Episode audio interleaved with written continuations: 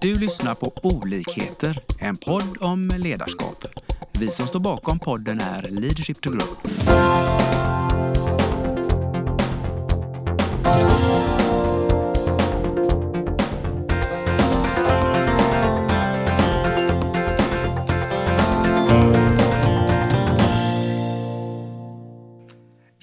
Välkommen till dagens avsnitt. Vi som samtalar idag är Lars Engström och Anna-Karin Eriksson från Leadership to Grow. Vår gäst idag är Robert Sass och du får gärna presentera dig själv lite Robert. Ja, eh, Robert Sass som sagt var, 30-årig eh, verksamhetschef, eh, familjefar med en dotter och bor tillsammans med min fru i Linköping. Det är väl jag i otroligt korta drag. Mm.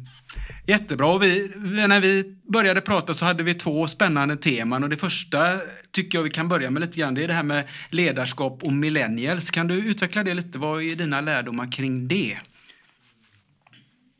När det kommer till millennials och till den nya generationen så tror jag att eh, det kommer sättas nya utmaningar på ledarskap. Man måste anpassa sig efter den nya generationsvågen som kommer in och eh, med, med de nya insikter som har kommit. Så jag tror att eh, ledarskap måste förändras väldigt, väldigt drastiskt under väldigt, väldigt kort tid just nu. Ja, vad spännande. Eh, vad, eh, I i eh, våra introduktionssamtal när vi har varit i kontakt med dig så pratar du ju också om eh, äldreomsorgen och jag tänker att det hänger ju ihop kanske med millennials att de en gång ska eh, ta ledarskapet där i. Kan du berätta lite mer om dina tankar kring det? Ja, det, det märks ju en, en, stor skillnad. Om vi tittar specifikt på äldreomsorg så eh, tänker jag, om, om jag börjar med att kanske definiera lite grann kring min syn på millennials så förenklar jag nog lite grann dialogen. För att något som, som jag har reflekterat mycket om det är ju att de, den nya generationen är väldigt bundna till social bekräftelse. Alltså vi hela tiden stimulerar av sociala medier. Precis. Eh, samtidigt, Samtidigt som vi också har en otrolig stimulans. Alltså vi har television vi kan titta på, vi kan förändra vårt fokus bland väldigt många olika kanaler hela tiden. Det här att ha långtråkigt, det, det finns inte med tanke på att det är så lättillgängligt att stimulera. Yes. Eh, och sen om du, man drar, då drar den här parallellen till äldreomsorg. Äldreomsorg har, eh, om, om man pratar lite mer övergripande, då har inte varit den platsen där man jobbar med otroligt mycket positiv feedback även fast det kanske är just ett väldigt, väldigt fint och eldsjäls arbete som man utför. Och det här att det som den nya generationen kanske har vuxit upp med skulle jag inte vilja påstå finns per automatik inom äldreomsorgen idag. Och det är där jag tror att utmaningen ligger i att leda den nya generationen inom äldreomsorgen. Vi måste anpassa oss helt enkelt lite grann efter hur människan är idag. Tänker du då eh, på behovet utav eh, de som ska gå in och leda i äldreomsorgen kontra behovet av de som är kunder eller patienter eller vad man ska kalla eh, brukare av äldreomsorg? Den kopplingen? När jag tänker på ledarskap inom äldreomsorg då, då, tänker jag mycket på att man måste ha ett otroligt stort människofokus. Alltså det, det går ja. inte att ha det här fokuset som industrialismen bidrog med, att man, man pekar med hela handen. Det ledarskapet tror jag inte fungerar när man arbetar så här nära människor mot människor. Nej, just det. Så där tror jag definitivt att det behövs ett skifte i att, att man måste vara... Ska man jobba inom vård överhuvudtaget eller inom andra branscher där man faktiskt arbetar med människor, då, då måste man också vara en människocentrerad ledare det har funnits chefer som har kommit undan med det här att peka med hela handen men jag tror bara att det är en tidsfråga före de verksamheterna sinar ut. För det, det fungerar inte sedan 2000-talet. Och sen pratar du om det här med, med brukare. Att det är också en, en, en, upplevelse som jag har, för nu pratar jag från egna erfarenheter, men att fokus inom äldreomsorg, som man pratar om, om upphandlingar, om ekonomi, men fokus måste ju alltid ligga på, på, den enskilda individen och gör det det så kommer de här andra bieffekterna per automatik. Men återigen så hade jag velat påtala att jag, jag tror inte att eh, man har sett äldreomsorgen som, som ett människofenomen. Eh, I alla fall inte när man tittar på de stora övergripande debatterna så känns det fortfarande att det finns inslag av det här gamla traditionella att ja, man, går dit och utför sitt jobb väldigt, väldigt snarlikt den, den industriella sektorn som, som har drivits de senaste 200 åren. Vad tänker du är utmaningarna i det då, att, att vända den eh, attityden och det beteendet? det finns ju, jag, jag tror att eh, om, om vi bara tittar på äldreomsorg eller, eller omsorg överlag så tror jag att det är ett stort fundamentalt problem i synsättet vi människor har i äldreomsorgen. Alltså, utmaningar, om, om jag skulle få, få spinna loss så hade jag sagt att ja, men det finns kompetensbrist och det är brist på undersköterskor inom vården. Det är felar i dokumentation och liknande. Men jag tror att om, om man bortser från allt det här som, som vi pratar om eh, när vi pratar om utmaningar i äldreomsorgen så tycker jag att människor inom vård utför i majoriteten av verksamheten ett väldigt, väldigt fint arbete. Nu är det en pandemi och nu pratar vi om eldsjälar och eh, hjältar inom äldreomsorg eller hjältar inom omsorg överlag. Och jag tycker inte det ska komma till en pandemi för att vi ska vara fokuserade på att det här faktiskt är människor som gör väldigt, väldigt fina insatser för, eh, för mm. samhället. Jag tänker man kan, man kan ju dra en liten parallell här att eh, en av mina kollegor brukar ju säga att vi, vi lämnar ju våra barn till pedagoger på förskolan och, och omsorgen är ju väldigt, väldigt snarlik. Att där lämnar vi ju kanske våra föräldrar eller ifall våra barn har någon diagnos eller liknande. Det, det är samma koncept. Men statusen mellan ett läraryrke och mellan en undersköterska, det är ju väldigt, väldigt stora differenser däremellan. Ja, det är ganska skrämmande egentligen. Ja, men det är väl det som gör det intressant att, att vi måste börja prata om det. Och det är väl därför vi sitter i det här samtalet också, att, att någonstans så får ju alla människor ta ett litet, litet steg till att faktiskt göra det här glappet mindre. Och ingen kommer ju kunna göra allt, men, men vi alla kan ju bidra på ett eller annat litet sätt till att det faktiskt minskar. Mm. Eh, Robert, eh, då tänker vi lite så här, eh, eller jag, om vad ser du för eh, eh, behov och vad har du för erfarenheter med dig Eh, i de förändringar som behöver göras? Vad skulle du vilja ge för tips? Eller bidrag? Mitt tips är väl att försöka att alltid förenkla. Alltså allting behöver, även fast arbetslivet är väldigt, väldigt hårt och Eh, man, märker en skillnad från när man studerar på gymnasie och eh, universitetsnivå till, till när man kommer ut i arbetslivet. Men vi behöver inte, vi behöver inte komplicera till det så väldigt, väldigt mycket. Om jag ska ge konkreta tips. Jag, i, in, som jag sa så är ju vissa utmaningar dokumentation. Ehm, och, och, där till exempel så tog jag min egen personalgrupp och så hade jag en liten sant och falsk quiz. Att, ja, men så här många avvikelser har vi rapporterat in det här året och så här många tusen har vi spenderat på cyklar för att det var mycket cykelställ och liknande. Alltså på något sätt göra det roligt. Det ska inte vara en lekstuga på arbete. Men det här att bara informera att nu är 20 stycken cyklar sålda, stulna. Det här kostar så här mycket och det här vill jag att minskar. Eller tvärtom med dokumentation istället. Då. Så här många avvikelser är det. Det är alltför låg dokumentationsgrad på det här. Så här ska ni göra. Det här att peka med hela handen tror jag inte fungerar. Utan jag tror väldigt mycket på enkelhet och lekfullhet. Eh, men, men återigen där att det är en väldigt, väldigt fin grad mellan att det ska vara lekstuga och det ska vara en professionell verksamhet. Men lyckas man få in den här enkelheten och lekfullheten i sina verksamheter så kan det bli väldigt, väldigt, väldigt bra tror jag. Där tror jag du, du pekar på något jätteviktigt för att just den här att skapa engagemang och skapa stolthet kring det man gör. Det är inte det lite nyckeln i, för att gå framåt här? Det tycker jag. Det tycker jag. Och jag vet när eh, när jag jobbade på ett servicehus 2018 då, då jagade jag just uh, olika mediekanaler för att de skulle komma och göra reportage hos oss.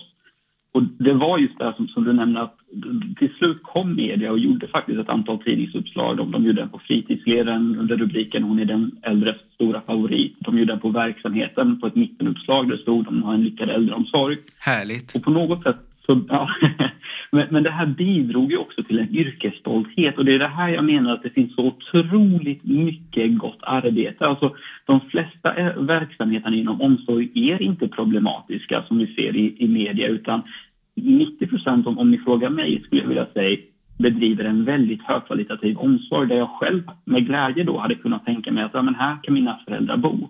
Men det är inte den bilden som vi ser i media. Det är inte det som säljer löpsedlar och det är det här som gör det lite svårt, kan jag tycka. Absolut, men vi hoppas att vi kan bidra lite kring det då, att det finns många goda exempel och vi, vi vill ju gärna lyfta fram då att det går att göra mycket och väldigt mycket sitter ju kanske i saker som heller inte kostar så mycket pengar utan det handlar om attityder, engagemang, stolthet, känslodelar som, som jag tror, precis som du säger, att eh, man skulle vilja sätta sina föräldrar i ett, en verksamhet som man är stolt och känner trygghet. Ja, och, och pratar vi om, om pengar så, så hade jag velat säga att, att pengar kommer ju mer ifrån en välmående organisation än kortsiktiga, eh, en kortsiktiga åtgärder. Alltså, vi, vi, pratar, vi började det här eh, samtalet också lite grann kring millennials och kring vårt behov. Men, men om kunden är i fokus och vi lägger all energi på att kunden ska må bra så kommer det påverka personalgruppen som förmodligen också kommer må bättre och så kommer det påverka ledningsnivå. Vi behöver inte lika mycket administratörer för att vi har inte lika mycket problem i verksamheten. Och där du sa att ja, men det kostar inte så jättemycket pengar. Ja, om, om du har en välmående verksamhet så tjänar du igen väldigt mycket mer ekonomi på, på att det faktiskt fungerar väl. Och det är de pengarna i det överskottet som du inte har räknat med med mertidsersättning och allt annat som, som hade tillkommit om du hade en dysfunktionell organisation. Det är det du då återigen kan, kan investera till att kunderna ska må bra. Vad behöver vi göra då om man eh, tittar lite framåt? För att vi, vi ser ju att äldreomsorgen eh, är ju något som vi är högaktuellt just i, i nutid. Eh, och vi pratar om att vi vill sätta våra föräldrar på ett boende eller eh, jag skulle vilja dra det ännu längre. Vill jag bo där eh, själv? Och då, då kanske jag behöver titta på vad finns det för behov? Vad behöver vi göra nu för att det ska fungera bättre då? Även om som du säger att det, vi ska inte bara spegla att allting är dåligt. Men eh, vad behöver vi göra de enklaste åtgärderna idag? Jag tycker att du svarar lite grann på frågan. Det är just att varje chef borde ställa sig den frågan. Kan jag själv tänka mig bo på min egen verksamhet? Det behöver inte vara mycket ja. svårare än det. Ja. Uh, och jag tror, jag tror att om man ställer sig den frågan, för den, den jobbar jag ju själv efter. Hade jag kunnat tänka mig bo här? Och om svaret är nej, då har jag ett fundamentalt problem. Alltså jag kan inte driva någonting som jag själv inte står för. Mm. Jag tror inte att vi gör det här. Jag, jag tror att vi är så vi är så otroligt stressade som människor och allting ska gå snabbt så att ibland så tappar vi greppet om vad som faktiskt är viktigt. Vi springer till budgetmöten och vi arbetar med prognoser och vi gör allt annat men vi reflekterar faktiskt inte kring vad, vad är drivkraften till att jag faktiskt gör det här. Mm. Exakt. Men då kommer du tillbaka, då kommer vi tillbaka som du säger Robert till den här enkelheten. Varför gör vi det här? Vad är syftet? Och vad finns det för goda liksom, krafter i detta? För det, det, då blir det ju ganska enkelt om, om man vågar och orkar hålla det perspektivet. Och det är det som, för nu, nu, nu kanske min mailbox svämmar över här med men, men var, var, varför är man då chef om man inte orkar? Alltså det är det här som är så otroligt fascinerande för mig att, att som, som, ledare, som chef, som, som den befattningen som bidrar till ett stort mandat också. Och man har ju möjlighet till att göra något otroligt bra. Mm. Jag tänker själv det här, du, du frågar också vad man hade kunnat göra. Och jag vet ett, ett av mina stoltaste tillfällen nu när jag tittar tillbaka de senaste 12 månaderna var då, då, samlade vi Joy Voice-kören som är en av Sveriges största popkörer. Mm. Och då, då, var det 20 personer från den kören som sjöng och sen så var det Visionärerna, då var det 20 personer från en pensionärskör då som sjöng mot varandra på ett servicehus. Och till det här eventet så samlades det hur mycket människor som helst. Själva eventet, att, att planera och säkerställa och fixa det, det tog inte mig mer än 3, 4, 5 timmar från att vi bestämde oss att ja, men det här vill jag göra till att ja, men nu ska vi utföra det. Mm. Och det är lite det här som, som, jag, som jag tänker på när jag tänker just på det här eventet. Att det spelar ingen roll vad du väljer. Det kan vara musik, det kan vara, det, det kan vara vilket tema som helst. Du hade kunnat ha ett e-sport-event med 15-åriga personer som gick runt i äldrelokalen och visade hur man spelade dataspel till de äldre. Det hade inte spelat någon roll.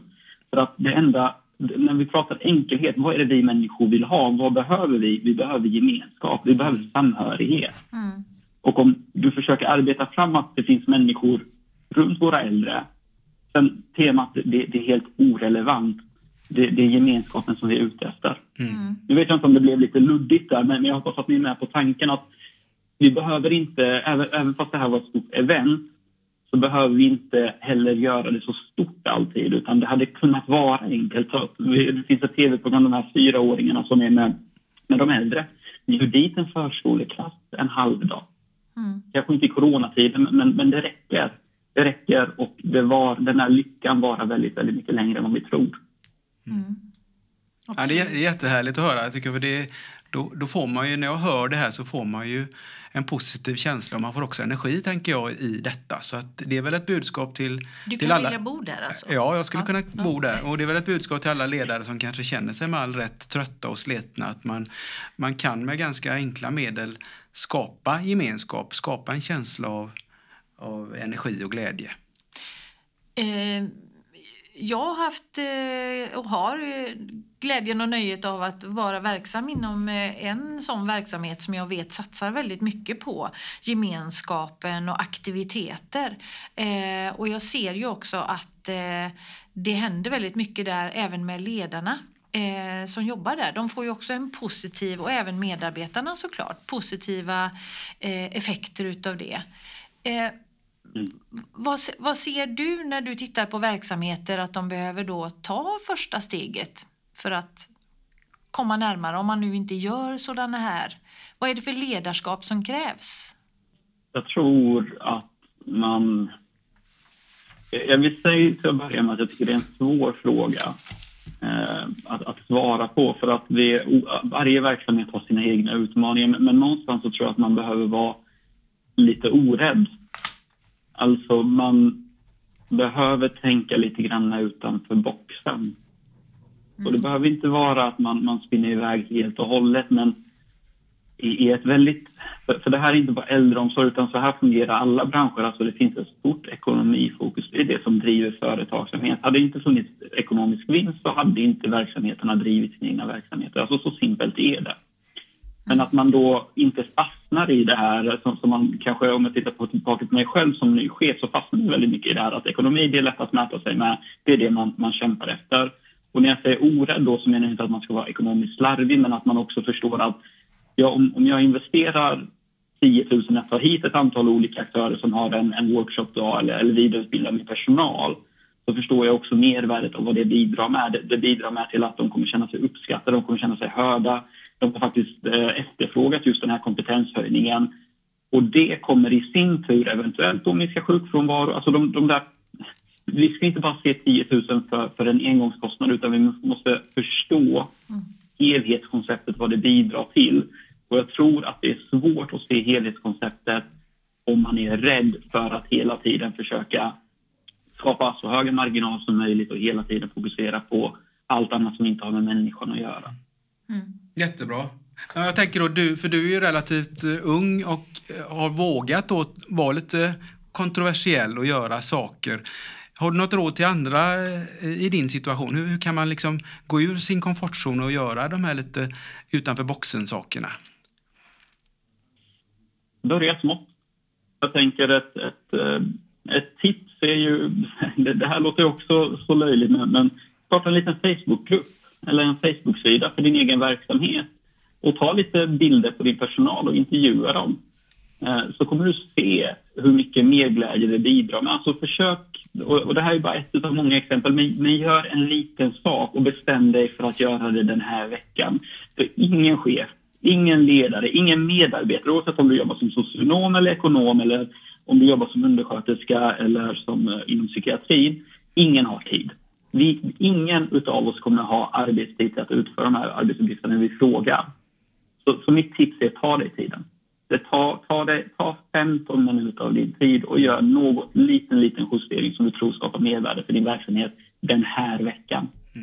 Absolut. Ja, men det låter ju helt, jag menar 15 minuter tänker jag om vi utmanar lyssnarna där ute. Det, det har väl alla eh, råd att testa, tänker jag. Har man råd att inte, tänker jag. Precis. Så vi kan väl utmana lyssnarna där Ja, tillsammans. Att, eh, gör något litet nu nästa vecka, eh, 15 minuter, för att skapa den här känslan kring gemenskap. Och återigen, det behöver inte vara så svårt. Alltså, sätt, sätt upp en lapp. Vilket fantastiskt arbete ni har utfört den här veckan. Alltså det räcker med det. Om, om, om det, är det du vill investera dina 15 minuter i, så, så återigen, tänk inte att det ska vara världsövergripande och alla ska vara lyckliga utav det och det här ska ge en stor avkastning. Utan tänk lite. Vad, kan jag göra som gör det lite, lite bättre? Vad, vad kan bidra till en liten kulturell förändring om jag tar ett litet första steg? Och, och det du pratar om här är ju, om jag förstår det rätt, eh, engagemanget härifrån medarbetarna då, att lyfta det. Eh, och att de ser ett högre värde i sig själva och det de gör, eller? Ja, för då är vi lite där. Vad, nu började vi ju... Det första var ju kring millenniet, den första frågan. Och när jag pratade där så, så berättade jag att vi är så otroligt bekräftelsemänniskor nu 2020. För att vi har blivit stimulerade som sagt var hela tiden. Vi har kunnat ladda upp bilder på våra sociala medier och vi har direkt kunnat få bekräftelse. Så att vi är beroende av bekräftelse. Mm. Och det måste man förstå som, som ledare att vi människor, det, det, är inte som för 50 år sedan att, att det räckte med ett bra jobbat och sen så gick det två veckor utan att någonting hände. Utan vi, vi, man måste försöka få med det här i verksamheten. Hur fungerar människor idag? Vad efterfrågar människor idag? Och vad behöver människor för att må bra idag? Social bekräftelse är en del utav vad det nya samhället har, har genererat till att vi behöver uppnå. Och då är det viktigt också att stimulera det här på arbetsplatsen. Och gör man inte det, då, då, är det, då tror jag att man är lite farligt ute. Nu mm. backar jag också lite grann, men, ja. men så att jag inte är, är otydlig. Det jag menar är inte att man ska gå och säga bra jobbat till varje person hela tiden, varje dag. Det är inte heller det, det som jag är ute efter. Man måste hitta någon form av balans, att få med det här med till exempel positiv feedback eller eh, eh ödmjukhet i sitt dagliga arbete om man inte har haft det innan. Mm. Just det. Jättebra. Jag gör en reflektion där Robert att det krävs ju kanske ett litet mod att lämna de här styrmedlen, ekonomiska styrmedlen och fokusera lite mer balanserat på de här andra sakerna som handlar om bekräftelse, feedback, gemenskap och ha lite fokusområden där också. Stämmer det? Ja, och det är exakt det jag menar. Den här orädslan. Man behöver inte alltid vara så himla rädd för att göra fel. För vågar man ta ett litet, litet steg utanför sin komfortbox så blir det oftast väldigt bra. Det är ju väldigt, väldigt sällan man gör något som blir helt katastrofalt. Jag kan försöka reflektera. Jag kan inte komma på någon situation där man har gjort något eller testat något där det har varit helt förödande. Mm. det är också ett bra budskap. För jag menar, eh, att uppmuntra till att, att göra saker och det är inte hela världen om, om det går lite åt skogen första gången. Men, men pröva nya saker och inte fastna i budget och resursträsket utan jobba med de här andra sakerna. Mm. Jättebra. Ja, men det är inte med. Eh, om vi tittar lite då, för många av dem du leder tänker jag, det är ju millennials, så att eh, är det något, det känns ju ändå som att de, de triggas lite grann av samma saker, så att det är bara att eh, göra lite mer av det, eller vad, behövs, det något, behövs det något unikt för millennials för att få dem engagerade? Vad tänker du där? Om vi lämnar lite äldreomsorgen, så, så, om vi bara tar den här bilden att vi hela tiden blir stimulerade, vi behöver social bekräftelse och vi är lite mer stillasittande än vi var för 40 år sedan. Och så tittar vi på lite olika branscher. En bransch som genererar en otrolig, alltså miljardavkastning i Sverige, det är bemanningsbranschen. Mm. Och så kollar vi, om vi tittar på eh, konsultchefer, ja, men de eh, rekryterar alla möjliga olika yrken som de inte ens egentligen har en, en insikt i ibland. Och nu, nu pratar jag återigen från egna erfarenheter med tanke på att jag har ett antal bekanta som jobbar i den här branschen. Och då kan det vara att man, man ska anställa en CAD-programmerare men har ingen aning vad CAD ens står för. Och då, då tittar vi på det här att ja, men man blir stimulerad kontinuerligt. Det är rätt så stillasittande, det är mycket kontorsarbete, mycket telefonarbete. Ja, men det, det, det, går också hand i hand med hur vår generation är uppvuxen. Och bekräftelse, tillsätter man en arbetsplats eller en person på en arbetsplats, då har man uppnått ett mål och då får man direkt bekräftelse. Yes. Jag tycker inte att det... Om vi pratar millennials nya generationer och så tittar vi på bemanningsbranschen, jag, jag kan förstå varför de har den här avkastningen. För jag tycker verkligen att de har lyckats att tilltala människan. Sen kan jag personligen tycka att, att alla bemanningsverksamheter kanske inte... Det finns utrymme här till att förbättra, för där känner jag verkligen att det har blivit ett ekonomifokus istället för människofokus under de senaste åren. Och sen om vi vänder på det och tittar på industrisektorn där jag själv har varit verksam i, i flera år. Där är det väldigt låg bekräftelse på operativ nivå. Det är väldigt, väldigt lite stimulering. Det är väldigt mycket mer ett monotont arbete där jag arbetar i alla fall. Och den största delen av arbetet sker stående, vilket då också går emot att, att vi är mindre fysiskt aktiva idag. Jag kan själv säga att jag var inte så otroligt motiverad när jag jobbade inom industrisektorn. Det gick i princip emot allt annat som jag gjorde de återstående 16 timmarna av min dag när jag inte jobbade. Mm. Absolut, och det här är ett jätteintressant skifte som, som eh, det gäller att bemöta, tänker jag. och få fånga upp. Jag menar, vi, alla branscher behöver ju fånga upp eh, kommande generationer för att den äldre generationen försvinner ju med automatik. Så att, eh, vad tänker du är framgångsfaktorn då egentligen att jobba mer med bekräftelse i alla branscher? Och, och skulle det vara en lösning? Jag tror, jag tror just bekräftelse kan, kan vara svårt. Jag, jag tror framgångskonceptet är att jobba med människan. Bra. För, för vissa, vissa branscher så kanske... Man, man ska inte överösa en människa heller för då, då kan jag, av, av egna erfarenheter kan det bli väldigt, väldigt fel när man bara... Men, men just, just att, att vilka människor är det som jag leder och fördelar arbete med och mm. vad tror jag är viktigt för dem? Att stanna upp och ta den reflektionen tror jag är ett framgångskoncept. Mm. Sen tror jag att mm. det per automatik ofta kommer landa i att ja, men jag måste nog visa mer uppskattning till min personal på ett eller annat sätt. Mm. Ja, jättebra reflektion, för det tänker jag också, det låter ju som en mer liksom eh, hanterbar filosofi för att även få på, på plats lönsamhet och resultat så att säga. Ja, och det är verkligen, om jag får stoltsera här med armen i luften och vara köra rebell så, så, är det ju verkligen det som är mina slagord. Alltså en välmående verksamhet kommer ge en bättre avkastning. Alltså, alltså så, det, det, har varit framgångskonceptet för mig. Återigen, nu är det personbundet, men jag tycker verkligen att, att när, när, min personal har mått bra, det är då verksamheten har blomstrat ekonomiskt. Och det är det som gör det roligt att det, det har varit tvärtom. När, när, när jag har tagit över dysfunktionella verksamheter, det är då ekonomin också varit katastrof. Mm. De, man måste jobba med de mjuka värdena, man måste jobba med, med människorna och sen så kommer det mesta att lösa sig per automatik. Jättehärligt. Det är det jag tänker också, att börjar man med det mjuka så kommer det andra av sig själv. Så att, eh, precis som du sa om eh, äldreomsorgen och budgetstyrning så är ju inte det eh, det som ger ett bra resultat utan det är att vända på perspektivet. Mm. Och kanske lyfta upp blicken då och få ett helikopterperspektiv på det hela så långsiktigheten i investeringen man gör i de mjuka värdena eh, genererar till effektivitet och lönsamhet samtidigt som det bidrar då till eh, att människorna mår bättre både som brukare, kund om man nu är i den sektorn eh, eller som medarbetare.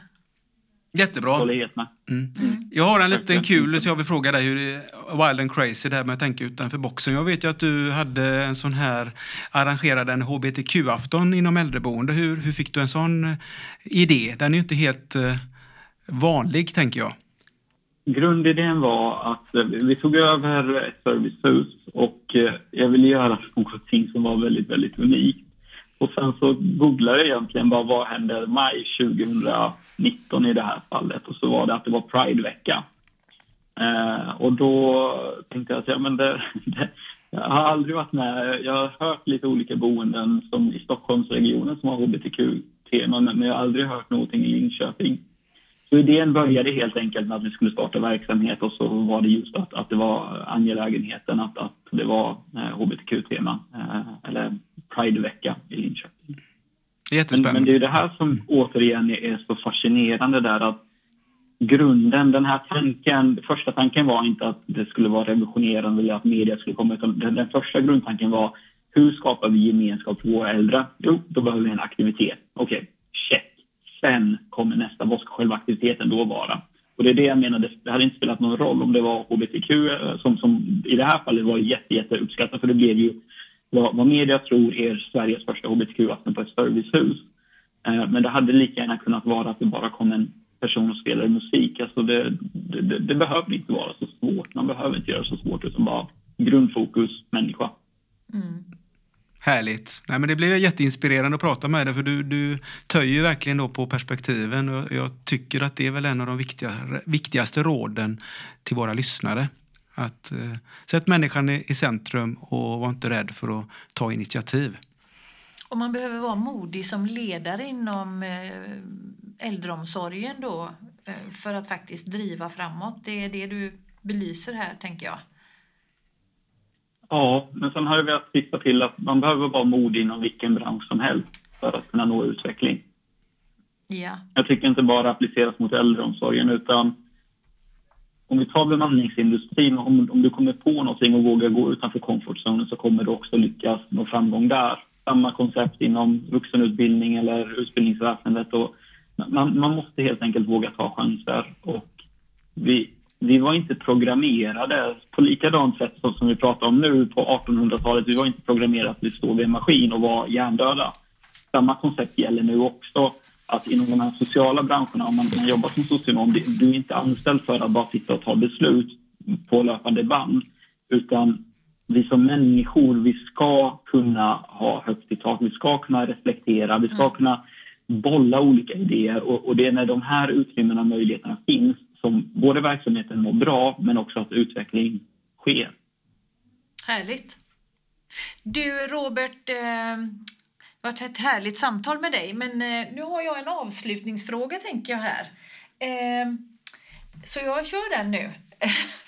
eh, och då, ja, eh, och den här podcasten som vi har den heter ju eh Olikheter, en podd om ledarskap. Eh, och vi mm. är ju alla olika som du också väl belyser här. Och då tänker jag fråga dig, vad är din styrka? Jag älskar att se människor utvecklas. Härligt. tror jag är min, min styrka. Jag mår bäst när, någon, när jag får ta del av någon annan människas framgång. Mm. Eh, jag tycker det är så berikande. Sen skrev jag på, på LinkedIn här för, för någon, några månader sedan att av, av 100 människor som man empowerar så kommer det vara 10 stycken som, som tyvärr ja, men sticker den i ryggen och det kommer inte bli bra utav det. Men man får inte glömma den här glädjen på de här återstående 90 människorna som faktiskt kunnat förändra mm. eh, livet på lite, lite, lite grann. Mm. Härligt. Ja, underbart. Ja. Jag blir alldeles... Eh, ja, det ger, ger energi genom rummet. Ja. Så att, eh, det blir väl ett jättebra slutord, tänker jag.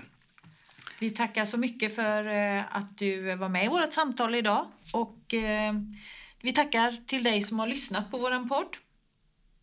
Så kommer det fler avsnitt. Tack! Stort tack till er och ett fantastiskt arbete ni gör. Tack! Vi hoppas att vi har väckt tankar om hur du kan utveckla och stärka ditt personliga ledarskap. Följ oss gärna på våra sociala medier där vi heter Leadership to Grow. Om du vill ha mer inspiration och verktyg, gå in på vår hemsida leadershiptogrow.com. Tack för att du lyssnar.